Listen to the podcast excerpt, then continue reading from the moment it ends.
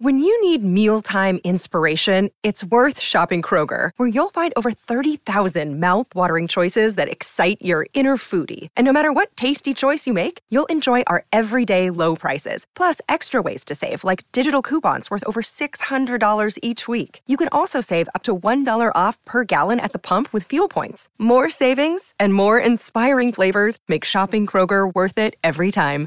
Kroger, fresh for everyone. Fuel restrictions apply.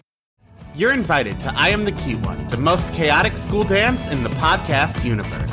Let's spike the punch, grind to usher, and recap some of the cutest movies that made our millennial minds explode. Hello, I am Chelsea and I am the cute one. And I am Donny and I am the cute one. We're here today to have a holly jolly Christmas indeed, an uplifting, hilarious comedy that's really going to get you in the Christmas spirit, The Family Stone. Just a giggle fest all around. Just laughing from start to finish.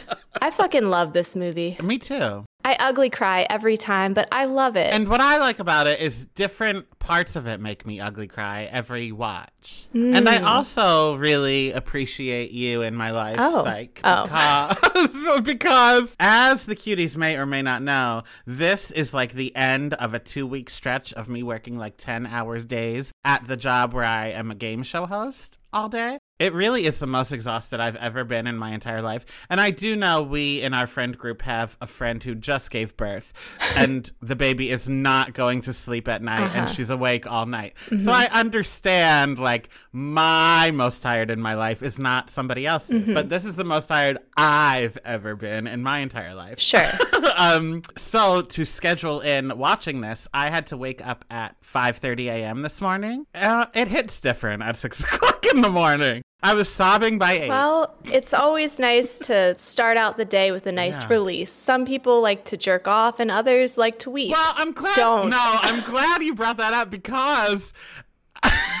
because as soon as I finished the movie, I did do that. And then I was like, Am I doing it because of the movie? I was like, No, I'm doing it because it's the morning and I didn't do it yet. But the timing was a little weird, even for me so Diane Keaton, if you're listening, thank you.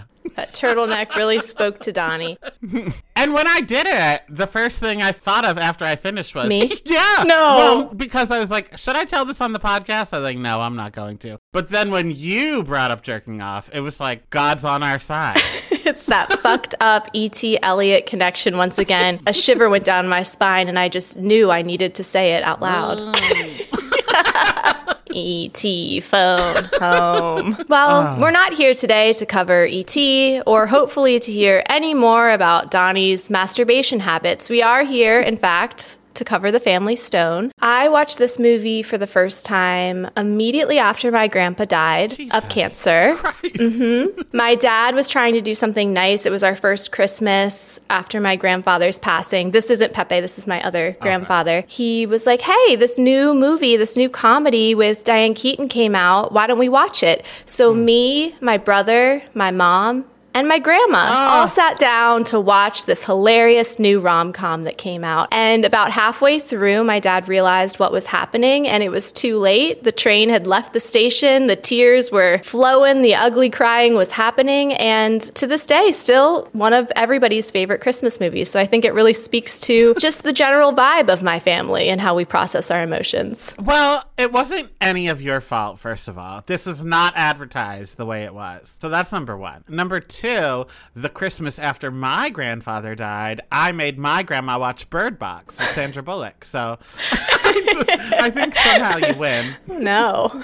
So this movie came out on December 16th, 2005. Run It, Laffy Taffy, Gold Digger, and Look at this photograph were all at the top of the music charts. Okay. And then the box office hits we had number one, King Kong. number two, Lion Witch in the Wardrobe. Number three, this movie. Huh. The week that this movie came out, Deal or No Deal premiered. Wow. Yeah. Meghan Markle star. I feel like I like this movie And maybe it's because my family could be the subject of a PhD level course on complicated family dynamics. Uh-huh. I love hearing about other people's families. It's truly like the most interesting topic for me. I have to stop myself from becoming like full on Diane Sawyer when I get to know somebody and being like, when did you first know you hated your sister? You know, like I just want to know all the details. So this is the movie equivalent of that because I feel like they do such a brilliant job of capturing all of the different nuanced family dynamics within the Stone family. yeah. Also, that was a terrible Diane Sawyer impression. I think it was a Barbara Walters impression, but you said Diane Sawyer. Well- but that's okay. Either way, it sucked. Wait, who's the old one? Barbara Walters. Oh, yeah, I was thinking of her. Diane Sawyer's the one that like terrorized Britney. Remember? Mm. Yeah, if I was doing a Diane Sawyer impression, it would be like, You whore! How dare you be a woman with a body? How dare you! Ew, yuck! Team men, always. Now that was great. Thank you. But you and I have discussed in length about how our families are similar with like bonding styles being at someone else's expense, etc., etc. Mm-hmm. So for me, I think uh, how open can I be with my words? Spill it all. Nobody in my family listens, so I can say Your mom hasn't figured out how to watch a podcast quite yet. This will be the day she figures it out. For me, I like this movie because I do relate to the family dynamics, kind of, but like this one seems more. This would be like if someone took my family and made a movie of it and glamorized it. Like, this is a family I want to be a part of. I wouldn't watch a movie of how my family treats each other and want to be a part of that. Okay. The difference is, in my family, they all attack each other, whereas this family does a little bit, but not really. Like they pick someone on the outside and all attack, where my family is very welcoming to outside people and we all mm. come for each other. Ooh, no wonder you like Big Brother. Every time you speak, it just makes more and more sense to me. I always say that my family, it would make an amazing dark comedy on HBO. Mm. My specific, like, nuclear family, probably one of the more boring units of the larger family. Which that speaks for itself as I sit here in heart glasses in my basement, that I would be like a secondary character you probably wouldn't meet until like season three or four. But the Right. extended family, certainly. And if we went back in time to like when Pepe was raising mm-hmm. kids, oh, like, oh, ooh, HBO, please call me. This can be on the Patreon if it needs to, but I must remind the cuties. The first time I met your mother, Chelsea, she said, Everyone in our family has a name that starts with D. You fit better in the family than Chelsea does. She sure did. So for that to be what you are advertising as the normal part of the family tree is mm-hmm. really something. Yep. Yep. Ah. I haven't even, I'm sorry, cuties, this is going to be another teaser because I do think I'm saving this story for the live show, even though I know that my mom, my grandmother, will be in attendance, and this was told in confidence while she was brown out drunk. But I still have new details that have emerged about my uncle who died via hitman. Go back to our Home for the Holidays episode to hear what I thought was the true story. Uh, new details have come to light that I will be sharing that would definitely be an HBO season hmm. one finale type of episode. Oh, wow. Now, what if we do a live show in New York? Your grandma won't come to that, will she? I told you, this blind confidence doesn't come from nowhere. We had like 40 family members come for my 21st birthday, and that was just me aging a year. So for our live show, I mean, we might have to book a bigger venue because my family travels. well, why don't we do two? Is what I'm saying. We'll do a New York one and one near you, and then the one near you is when you won't tell this story. The one near me will just be the adult equivalent of us choreographing a dance at a family barbecue. Because it'll just be us performing to my family. Anything else you want to add on this part? that's it. Okay. Oh no, I lied to you. Oh. Uh, okay. I don't know if it fits in. Well, Just go there. yeah. I love that Um, now is the time we're going to work on smooth segues. My sister is engaged to be married in June 2024. And what I like about someone new joining the family Mm-hmm. is that I am now able to like talk shit about people openly in front of them because I'm telling my sister's fiance like everything he needs to know about the family. So I'm like, Ah. oh, this is how my dad treated me until I was 16. Oh, these are the things my aunt used to say about me when I was growing up. Oh, this is the way this happened. And everyone like laughs and says, oh, ha ha ha. But really, it's just me writing a diary out loud. It's you with a little notebook. I love mm-hmm. that. So, if today's episode makes you laugh or scream or makes you feel like you're on a family vacation you can't escape, please do us a favor and leave a five star review on Apple Podcasts or Spotify. You can leave a review on Spotify, you just have to be following the show first. so, a five star review is the easiest way to help us grow our audience and this community, and will hopefully get Donny away from those 18 hour work days. Save me. Do you have any background info or trivia for us today? I do. So I brought a little Christmas treat. I never tell you who it's produced by, but since the movie started with a Michael London production, I felt like I needed to look into it. And he also produced 13, which is on Oh. our list for 2024. So that's exciting. And then you don't know that this is on our list for 2024, Oh, but it Christ. is.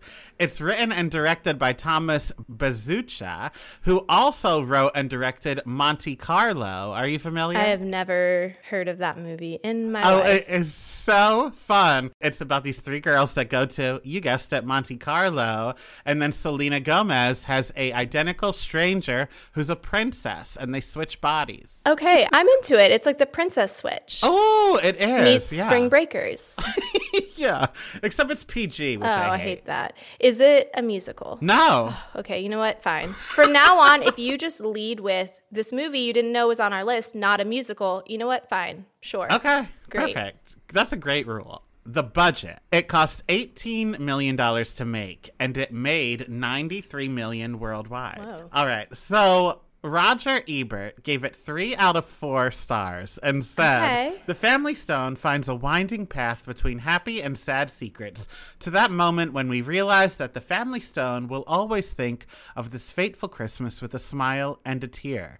What else do you want? If it's a lot, rent Junebug instead. That man, why does he go out of his way to drag somebody or something into it that doesn't need to be a part of it? I don't know, but I did look Junebug up to see because if it was like a mobster movie that had nothing to do with that, then I would say like Raj, what are you doing? But it is a movie with a very similar plot, Okay. except that one takes place in the South, so they're all like, "Get her out of here!" Oh, it's just Sweet Home Alabama. Yeah, this is more aspirational. Shout out to our Southern cuties. Love you like a sister. Yeehaw! Okay, there's only one tagline for this movie. I hate it. Oh. Feel the love. Ew. That's probably why I jerked off after. You're like, well, don't mind if I do. That makes me actually, I'm angry. I'm about to drag Junebug into this for no reason. What the fuck? That has nothing to do with the premise of the movie at all. None. Ugh. I, I hate, hate it. it. Anyway. This is really cool. The director put the nine actors that played the Family Stone themselves through several weeks of rehearsal before they brought in Claire Danes and Sarah Jessica Parker so that they would have a closer connection. That's a genius move. and then a little casting tea. Billy Crudup, you probably would know him if you saw him, and Aaron Eckhart were both cast as Everett but had to drop out. And in a very strange casting universe, Johnny Knoxville was originally cast as Ben, but he had to drop out for scheduling conflicts. I don't know why. Jackass, probably. he had to shit in his mom's pillowcase and didn't have time for both. He had so. to smell his own farts until he threw up. okay, this is another test of our Venn diagram of men we find attractive, which is just two single circles. Johnny Knoxville. Ooh, the things I would let that man do to me. Ew! I would let no, I wouldn't let him shit into my pillow, Oh, but the no. sexual version of that certainly. You don't think he's hot? Oh my god, especially now. Oh, no! Yeah, Silver Fox and sober. Ooh wee. No. If Tom Hamlet's listening to this, he agrees. With Well, me. you're both wrong. I don't know what. Now? Tom Hamlet agrees now? Yes, he's so no. hot. He looks like a janitor that would like finger you in the rectory. And what's wrong with that?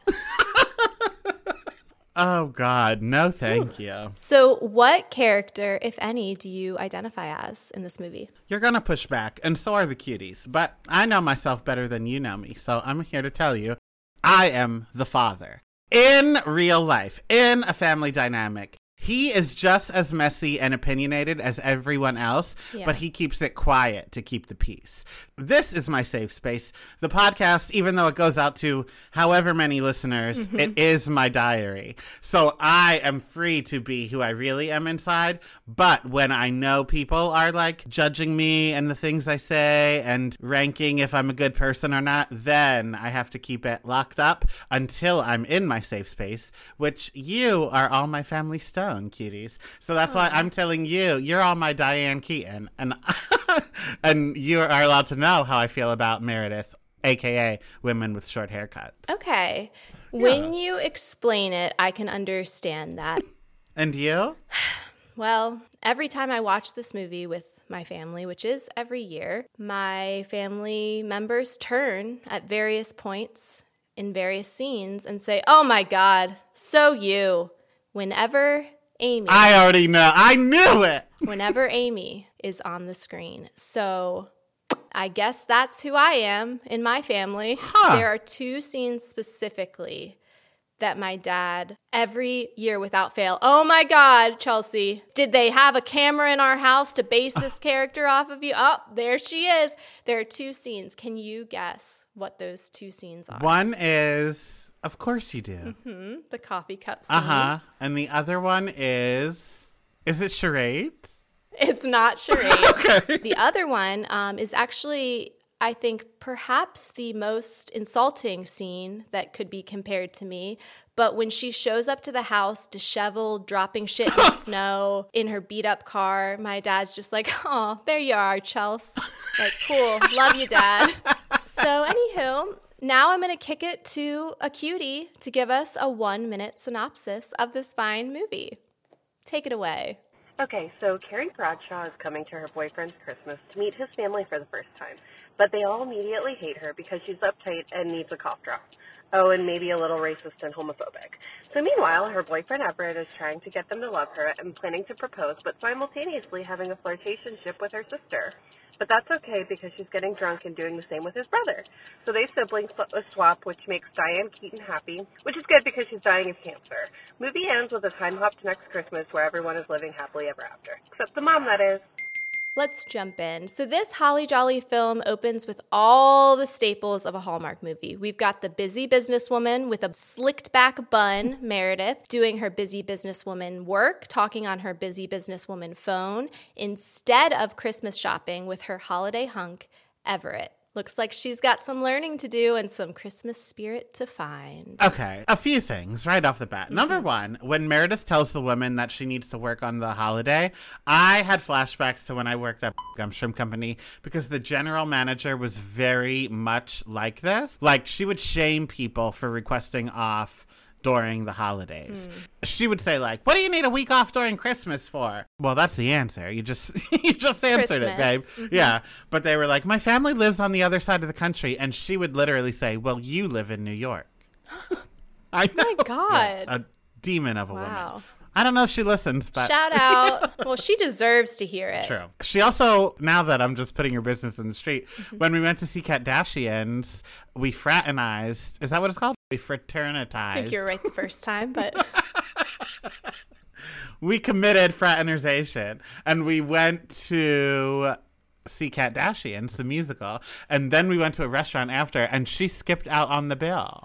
the manager of Bubba Shrimp Company. Well, you should have said, hey, maybe you should pick up some holiday shifts if you're lacking money. Your family might be in California, but the bill is sitting right here on this table, bitch. You're absolutely right. I should have. She went to the bathroom and never came back. Like what you're hearing? Head to patreon.com slash I am the cute one for more. There you can find uncut, unedited, and unhinged video and audio footage of current episodes. That's patreon.com slash I am the cute one. See you there. Now, back to the movie. I do have something else to say about this scene. is her being on the phone while he shops for people she never met a big deal? I don't think it's a big deal, except that you can tell this is not out of the norm. Like she is hmm. somebody who's constantly on the phone. Yeah. I would have been fine with it because don't make me responsible for buying your family gifts. That's your Right. job. Mm-hmm. But where she lost me was when he was buying something for Amy. She then at the checkout counter comes up and is like, "Oh no, no, not that one, the red one." And like corrects him, and that's where it's like, "Okay, bitch, you either need to put the phone down and help me or accept my choices." Okay, that makes sense. I get it. I think we were just meant to see that she had her priorities all wrong with that work life balance. If you say so. Coming from Donny, who can barely open his eyes.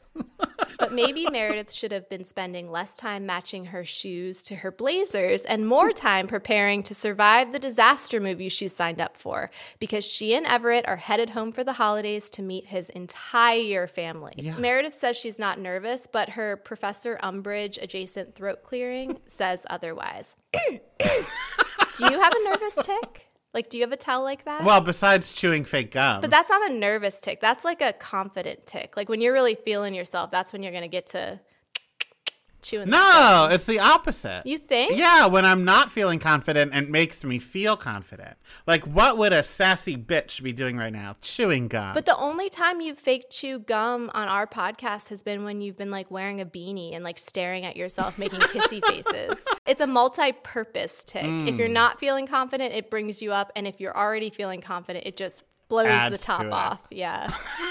so soon we're introduced to Meredith's tormentors. We have the resident older sister, Susannah, and her kids. Ben, played by Mega Hottie and my number one crush, Luke Wilson. Thad, the family's diversity hire.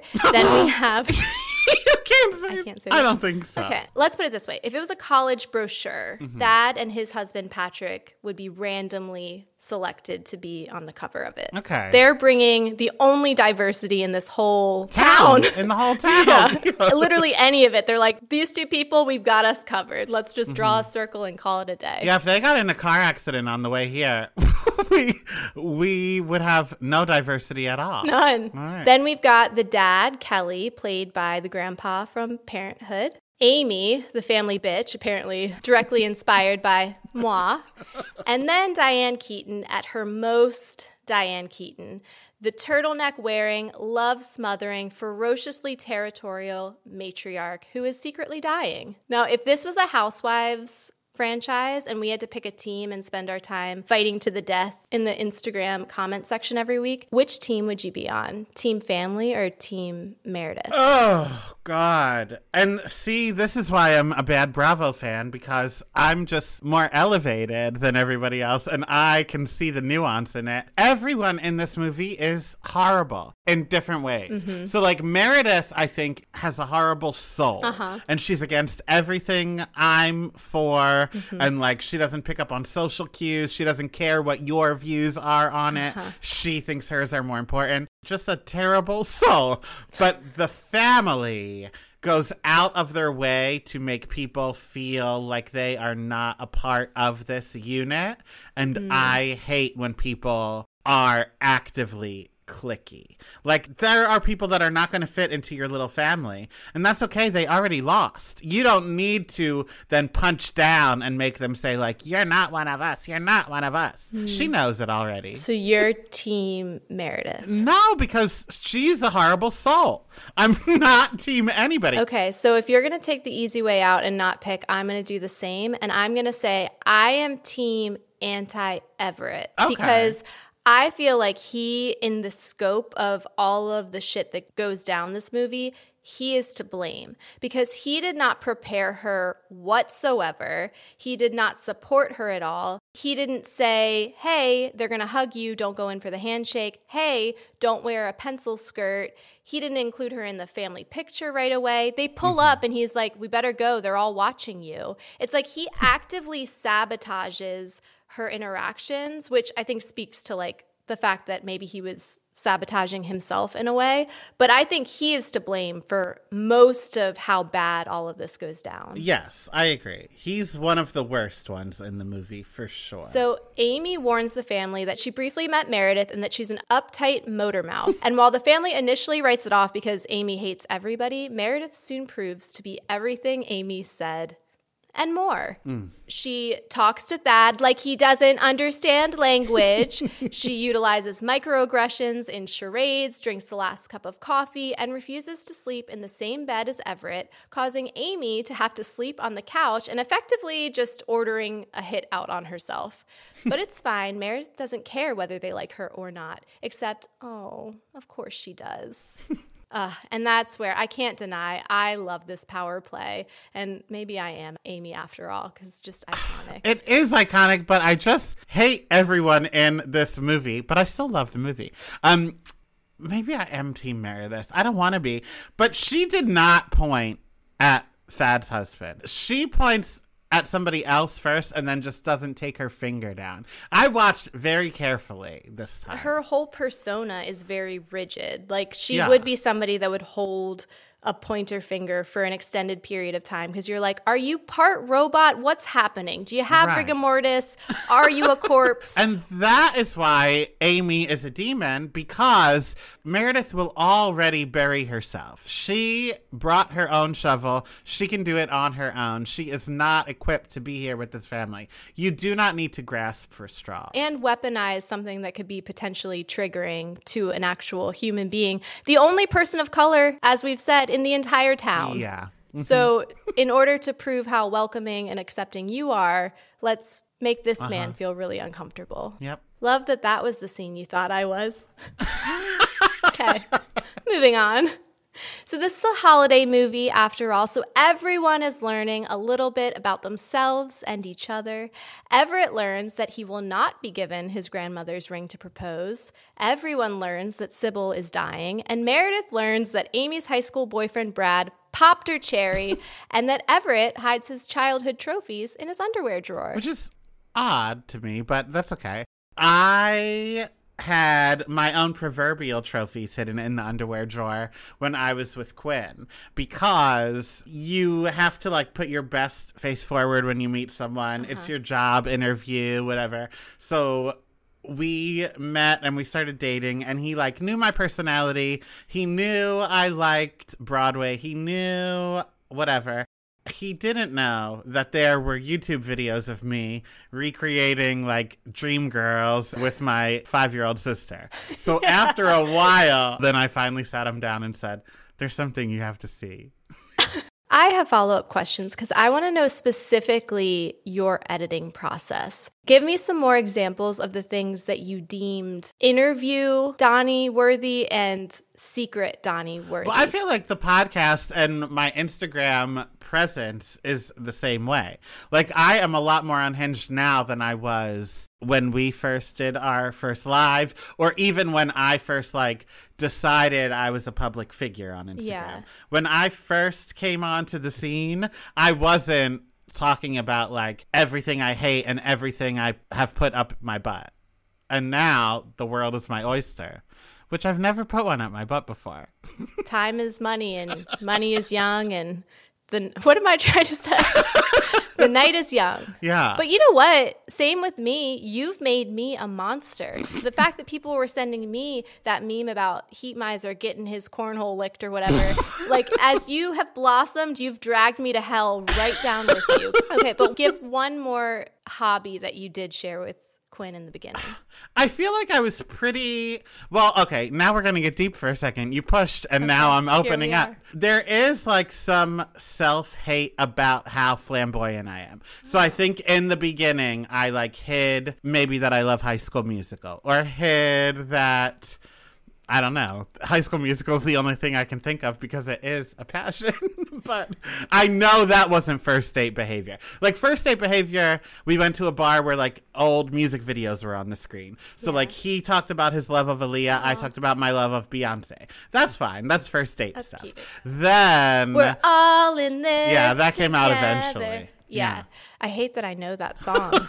So I'm not glad for the reasoning. Number one, thank you for sharing that with us. But I'm not glad for the reasoning, but I am glad that that was a piece you chose to hide. And I'm glad that that was the example you used because I didn't want to specifically ask when High School Musical came about in the relationship, but that was the one I was fishing for. So I did fish my wish. Thank you.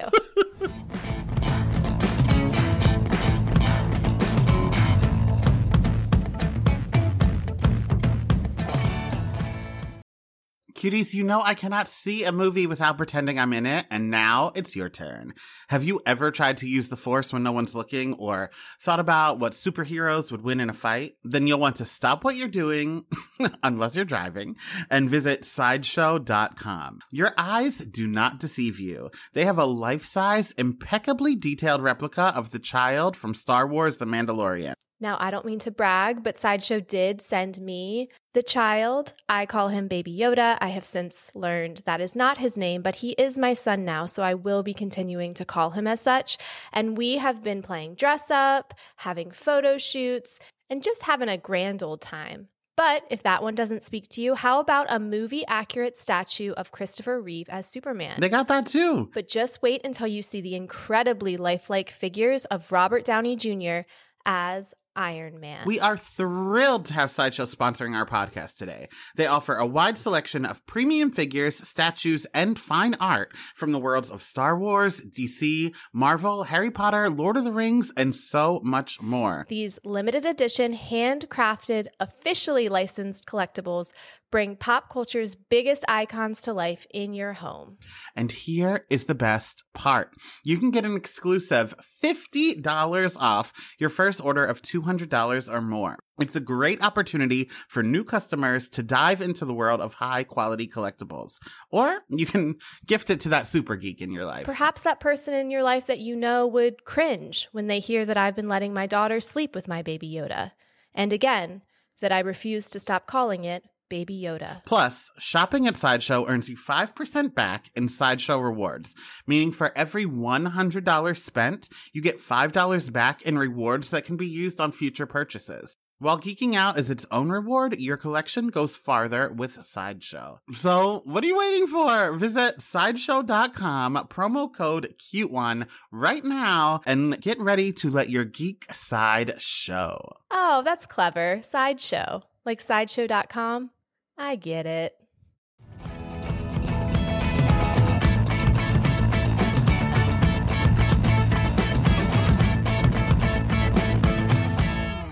So Meredith starts worrying that Everett is beginning to look at her like they do. So she decides to move out of Amy's room and stay at the local inn instead. This is the thing.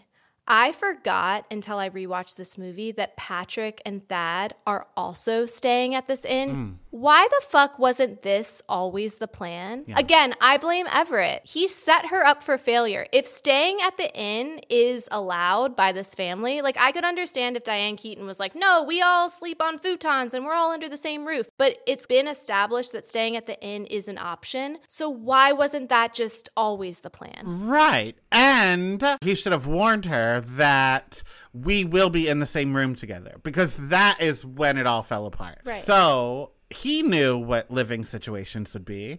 It should have been presented. And then, wasn't she at the inn by herself? Yeah, he didn't move out with her. Yeah, no.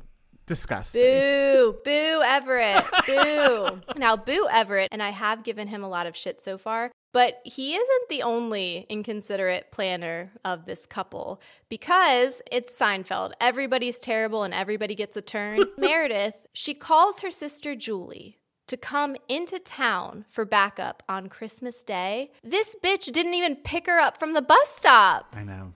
Nor, this is Christmas Day. So, like, this is someone that won't be getting gifts from anyone. This is someone that's coming empty handed. This is someone that wasn't considered when the menu was being planned. This is someone who took a bus, presumably overnight, to get picked up by your sister's boyfriend who you've never met.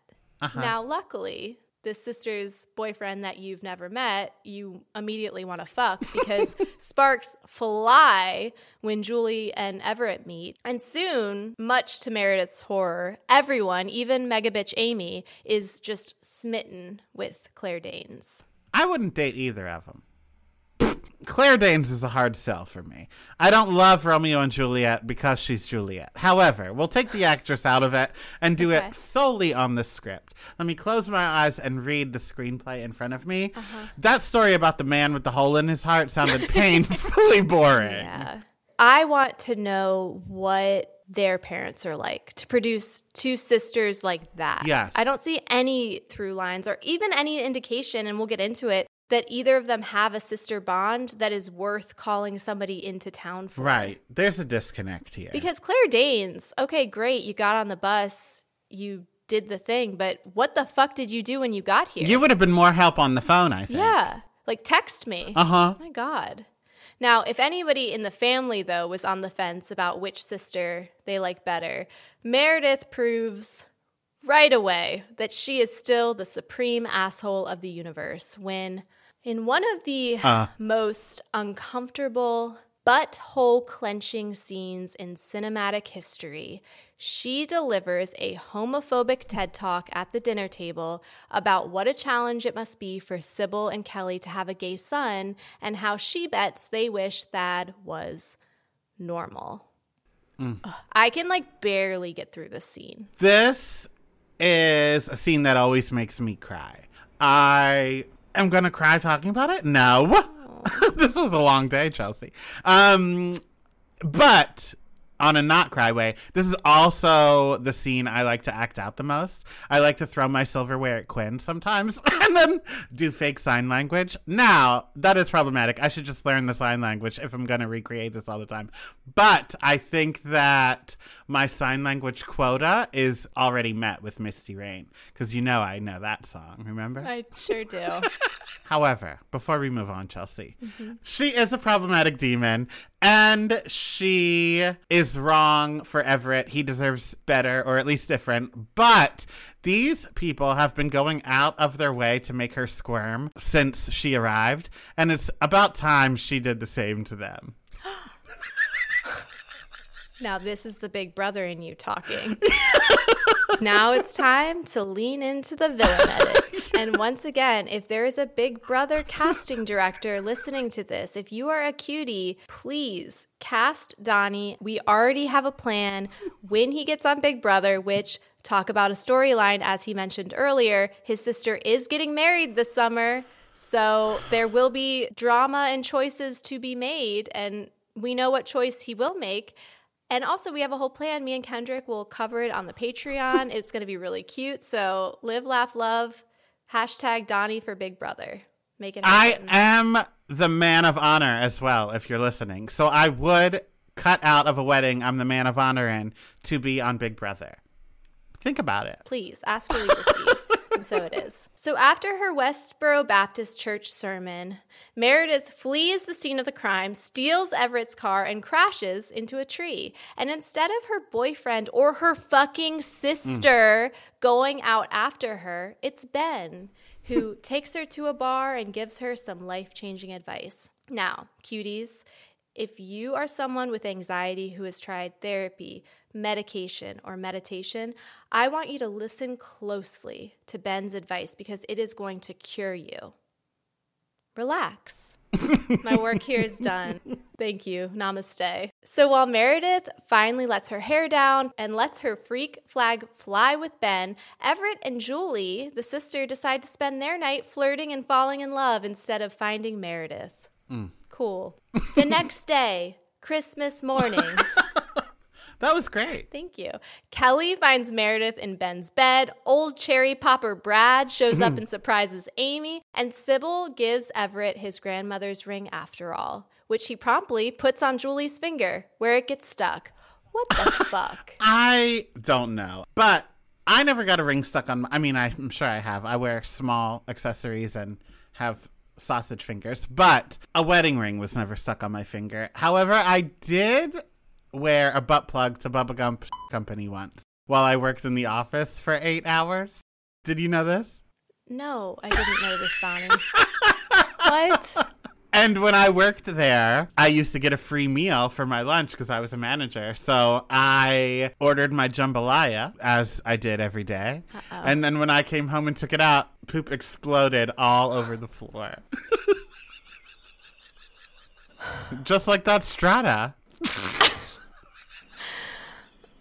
I I I hate you. I hate you so much. Um, Uh, yeah. did you know the poop explosion was going to happen? So here's the thing. No, I didn't. Everyone says, you know your body, you know your body. I'm 37 years old. I've had a lot of things back there. Mm-hmm. I still don't know my body. So it felt full all day, but that's because there was a butt plug in my butt for eight hours while I was sitting in an office uh-huh. chair. So then when I took it out, I said, oh, that's why it's full. A chocolate waterfall, oh, like. Willy Wonka's chocolate factory. Everybody keep Augustus Gloop away. Sucked up that pipe. That was the butt plug. Good and it was so cute. It was hot pink with a little diamond. Shine bright like a It- diamond. yeah, if I bent over, you could see it. Oh, that's really cute. My friend is an ER doctor. And so Oh. he's like, my work is gunshot wounds and shit up people's butts. Yeah. My favorite story he told is this man came in. Uh-huh. So this guy had just had surgery. So he had been prescribed painkillers, which one of the side effects of painkillers is constipation. So things at first led my friend in a different direction in terms of symptoms because this guy comes in, he's just had surgery, painkillers, constipation, and he says, Doc, I feel like there's a cucumber stuck up my ass. And he's like, Oh, you know, that can be a side effect of Percocet. And the guy says, Yeah, doc, it just feels like a big old cucumber up there. And my friend's like, Yeah, well, that can happen. I can get you some laxatives. And the guy puts his hand on my friend's knee and says, Doc, I've got a big old cucumber up my ass.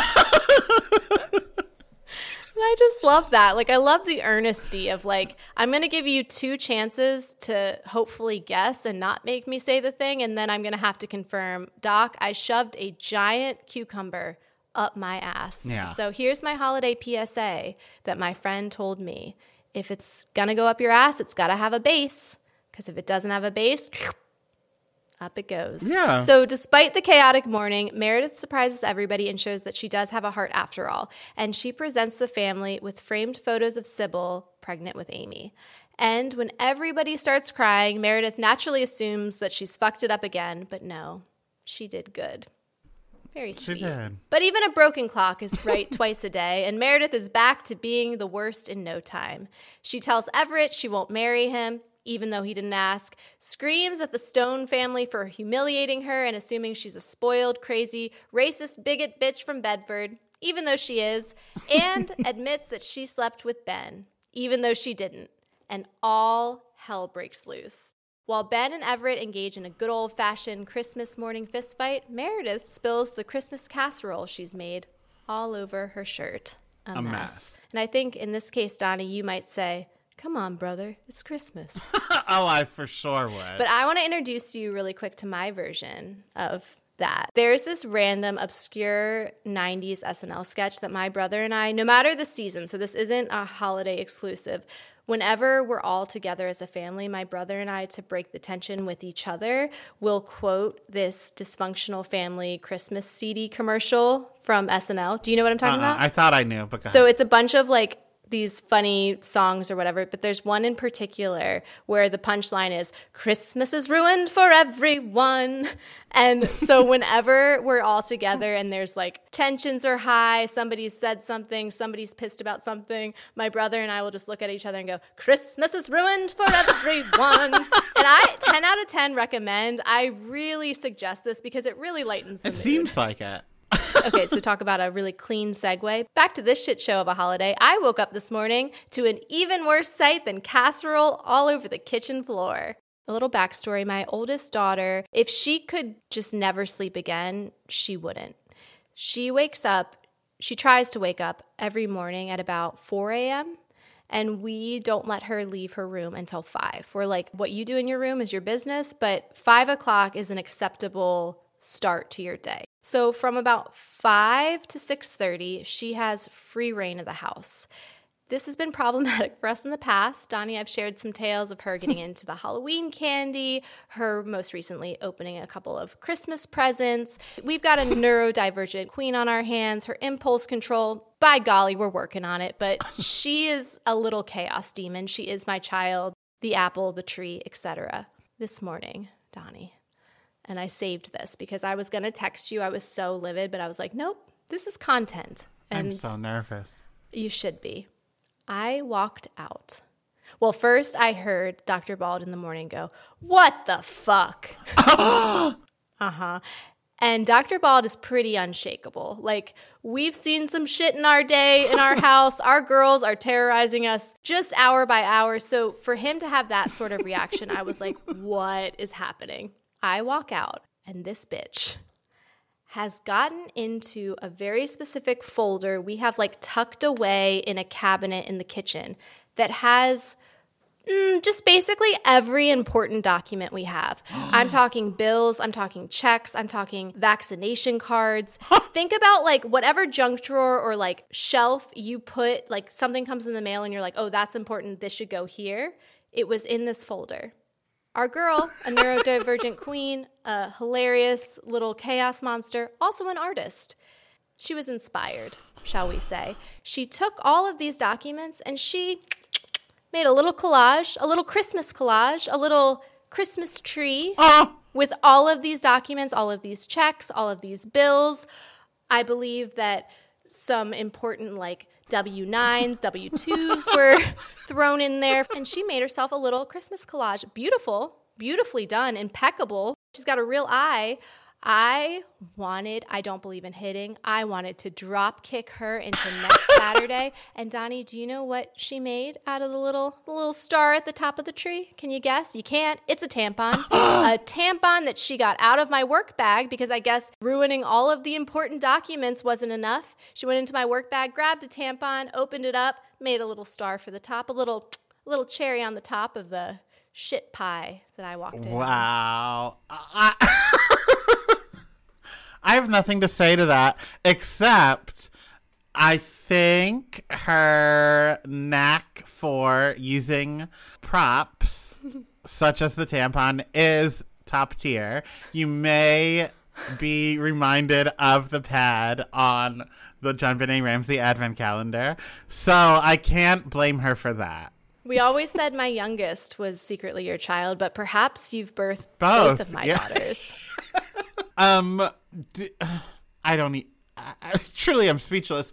She has like scrap paper that she could have. She sought this out. Yes. Yes. I am not proud of the way I reacted to the situation. Dr. Becky has taught me that kids are good inside, that no kids are bad. There are good kids having a hard time. And this morning, I was a good parent having a hard time. And I sure did go up to her and I said, Well, I think someone's found themselves on the naughty list.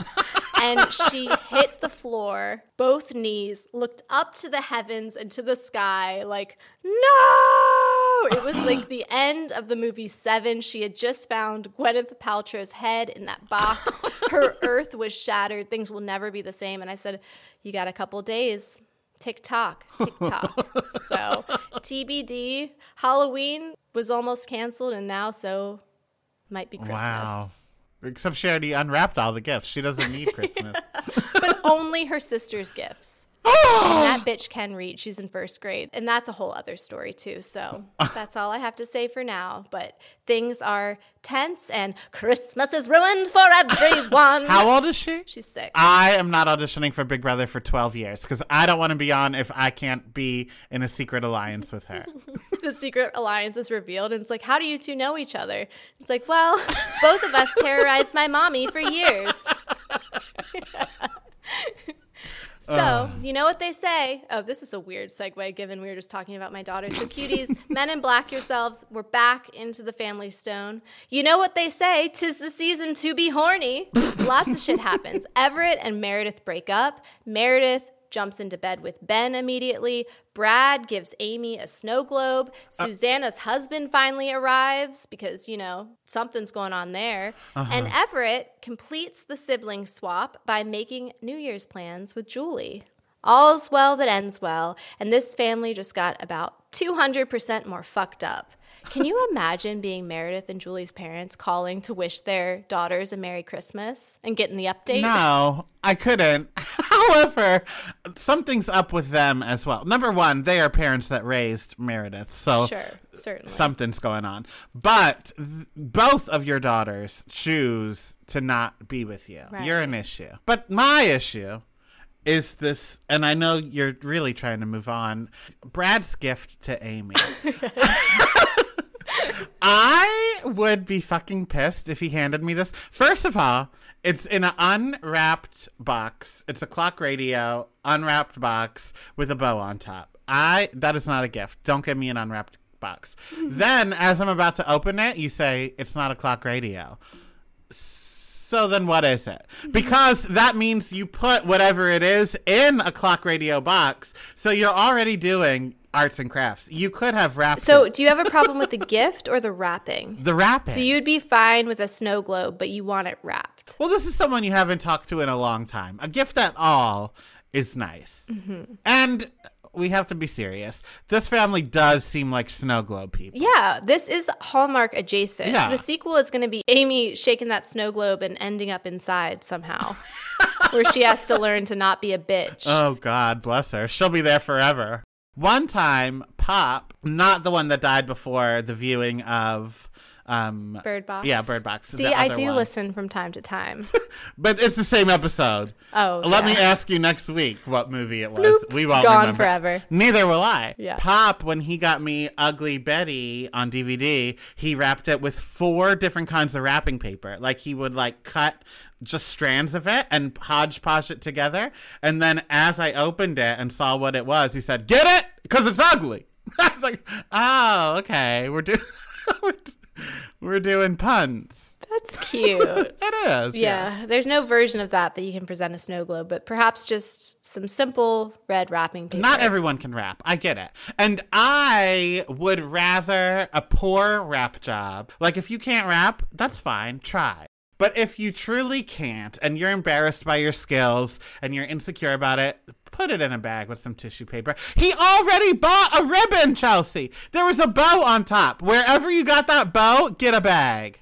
Well, actually, I was about to say, you know, he got that bow from another gift, but that gift came somewhere. Yeah. Yeah. I am a terrible rapper, which is, I think, probably par for the course. My attention to detail is at mm. times lacking, certainly. I've got a big vision, much like my daughter. I see the vision, and sometimes the details are where maybe I make family members want to put me on the naughty list. But the issue with my bad rapping is that my winter job all through college was working at this really hoity toity, like old lady jewelry shop. I'm going to name drop it for the Patreon cuties. If you're familiar with it is like a place where your pretentious aunt who's going to comment on your weight would go and shop for baubles type of thing. What's a bauble? Just like knickknacks that are Oh. meant to look expensive Okay. but are the same as like a Michael Kors purse, you know? Okay. This was also the place, fun fact, where I was so hungover that I threw up in a shoebox in the back workroom. Didn't know if that shoe sold. Certainly didn't stick around to find out. But along with vomiting in customers' shoes, I was responsible for wrapping. That was my job. So I kept getting hired year after year where I would provide you with really expensive Pandora charms that looked like they had been wrapped by your six year old. Well, it must have been semi decent if you weren't fired for it. No, my best friend's mom was the manager of the store, so there was no firing me. Wow. That was the closest to Nepo baby status I've ever had. And it did get to the point where I did eventually get moved to the checkout counter mm. because one of the old ladies that worked there, also, I was the youngest person who worked there by 40 years. and so it got to the point where I was wrapping something, and one of the old women, my coworkers, came up and was like, Oh, honey, here, you go work the checkout. I'll take care of this. And I was like, Thank you. God bless. oh my God. Godspeed. Yeah. Didn't learn how to rap in four years. And I think that's all you need to know about me. Fair enough. Okay. I can teach myself how to edit, how to put together a podcast, but tell me to rap and nope. So our movie ends with a time jump. One year in the future, the family has two new babies and one less mother. I know. Uh, There's no way to make this funny because it's just so sad. Yeah. But our hallmark transformation is complete. Our busy businesswoman Meredith has not only ditched Everett for his brother, but also has ditched the pencil skirt and the bun and has her hair down. Everybody has the Christmas spirit inside. Yeah. Beautiful. I mean, the end of the movie, just I am sobbing, ugly crying every time. it's so sad. Aren't we glad that we covered this on this week's episode? We did a decent job making it not sad. Our old network had no right telling us we couldn't cover the notebook. We would have made it a giggle fest. Well, this is fucked up, and we will see this in person when we do cover the notebook. But the, the end where the old man is like crying when they're like stabbing Oh, it's us! It's us! Yeah, that part. stabbing the woman with the Uh-huh. tranquilizer. I don't know what is wrong with me. I don't know if it's a trauma or something. I I cry laughing every time. Chelsea, when I saw it in movie theaters, the entire audience laughed, myself included. And I didn't think it was funny, but the whole room was laughing. The girl I saw it with, we say to this day, like, they put laughing gas in that theater. Okay, now I'm wondering if I inception myself and I heard you tell that story and now I think I laugh, but whatever, the laughing gas is contagious because I laugh at that and I laugh at when they're laying on the floor and she's like, Are you hungry? What do you want to eat? And he goes, Mmm, pancakes.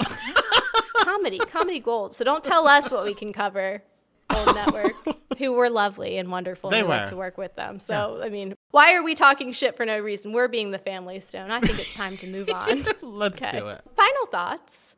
If we were to bring this movie to present day, who would you cast or what would you want a sequel to be? It's untouchable in terms of recasting, I think. Uh huh. anyone that tries should be dragged into the street and shot. Hope you didn't do that. But I hate these characters so much. But at the same time, I love them so much that I just want to see more of them. So I would love, like how Gilmore Girls did a year in the life for their miniseries. I would love that. Christmas to Christmas. Let's see what they're up to throughout the year. But I would want flashbacks to this time as well. So it could be like, how the family gets along now versus when they were fighting with Meredith because I need Diane Keaton. Oh, in it. yeah. So, very This Is Us adjacent. Oh, yes, yeah. I like that. I did, I guess not like a sequel. You know how they came out with Lion King one and a half. 1.5? Yeah. Yeah. I want there to be a sequel where the plot takes place between the main Christmas of the Family Stone and the flash forward Christmas we see at the end. Mm-hmm. Because I want to see that shit in the middle. I want to see Sybil's funeral. I want to see everybody on their worst behavior because nobody is at their best at a funeral. I want to see everybody getting used to the idea that these sisters and brothers are all fucking each other. Like, I want to see Amy takes one to no one. I'm accepting, I am her. I want to see the bitchy, funny, snarky shit Amy's saying at that funeral when Everett and Julie show up together and Ben and Meredith show up together. Yes, I agree with that. And I think that's what I wanted my flashbacks to be. So we created art together, Chelsea. Beautiful. So, final, final thoughts. What about this movie aged well and what aged like Blockbuster? I think 99% of it aged well. There was one scene in particular that made me say, "Uh, I don't know about that. And that is when they're talking about what race they would want the adopted baby to be. And Luke Wilson is like, I already have a black baby. Can you dig it? My butthole clenched more than when Meredith said gay people should be killed or whatever she Yeah. I had that one too. I think also, and maybe this is like that weird middle ground where like it ages bad and also well because it's true to form. But there was a lot of like the family was treating whoever was calling out Meredith's bad behavior as the bad guy. Like, okay, for example, after Meredith gives that terrible dinner scene Yeah. and they're like, How is she doing? Everett's like, Well, how do you think she's doing? Or how would you be doing? And it's like, Well, why are we making her the victim in this situation where she's just been awful. But again, I think there is the beauty of this movie is like there are conversations at the dinner table that go that way and then are reacted to that way. I think that this movie absolutely, once again, nails the complexity of family dynamics. I also love the line that Diane Keaton gives of, well, if you stick a silver spoon up a monkey's ass, it's bound to say please and thank you. Like, big deal, which I love. And I think that that ages perfectly uh-huh. because manners, and here I'm going to get on my soapbox right at the end of this episode, but I feel like manners are oftentimes confused with kindness or like being a good person. And I personally have met plenty of people who know like what fork or spoon to use, but not when to shut the fuck up. So I think that just really holds up. Absolutely. And not to take it to a deep place right before we have to leave, but just because someone says this is the spoon you use and then they use it, then they are able to judge other cultures and other communities because they weren't raised that way. But that is just a way for you to gatekeep what is like proper. Yeah. The whole idea of like etiquette school and all of that was yeah. a haves versus have not situation. And it's like, we're going to create this whole complex social structure that other people No. will never have access to. And therefore, if they ever make it to our table, they're still going to be outsiders because they don't know what the fuck to do. Mm. So stick a silver spoon up a monkey's ass. It's bound to say please and thank you. And that's it. That's the end of this yeah, one. it is. Okay. Head over to Patreon, hit subscribe because we have been recording for, oh, almost two hours. so lots of footage to come over here. Cool. Talk to you later. Love you like a sister. Bye. Thank you for listening to I Am the Cute One, a nostalgia podcast. If you liked what you heard, be sure to give us a five star rating and subscribe to our show. You can follow me at Real Donnywood on Instagram and TikTok. And if you want more of my personal brand of chaos, check me out at Ono Chels on Instagram. And for uncut, unedited, and unhinged video and audio footage of current episodes of I Am the Cute One, head to patreon.com slash I Am the Cute One. And go to IamTheCuteOne.com for the most chaotic merch on the planet. Talk, to you later. Love you like, a sister. Seeking the truth never gets old. Introducing June's Journey, the free to play mobile game that will immerse you in a thrilling murder mystery. Join June Parker as she uncovers hidden objects and clues to solve her sister's death in a beautifully illustrated world set in the roaring 20s. With new chapters added every week, the excitement never ends. Download June's Journey now on your Android or iOS device or play on PC through Facebook Games.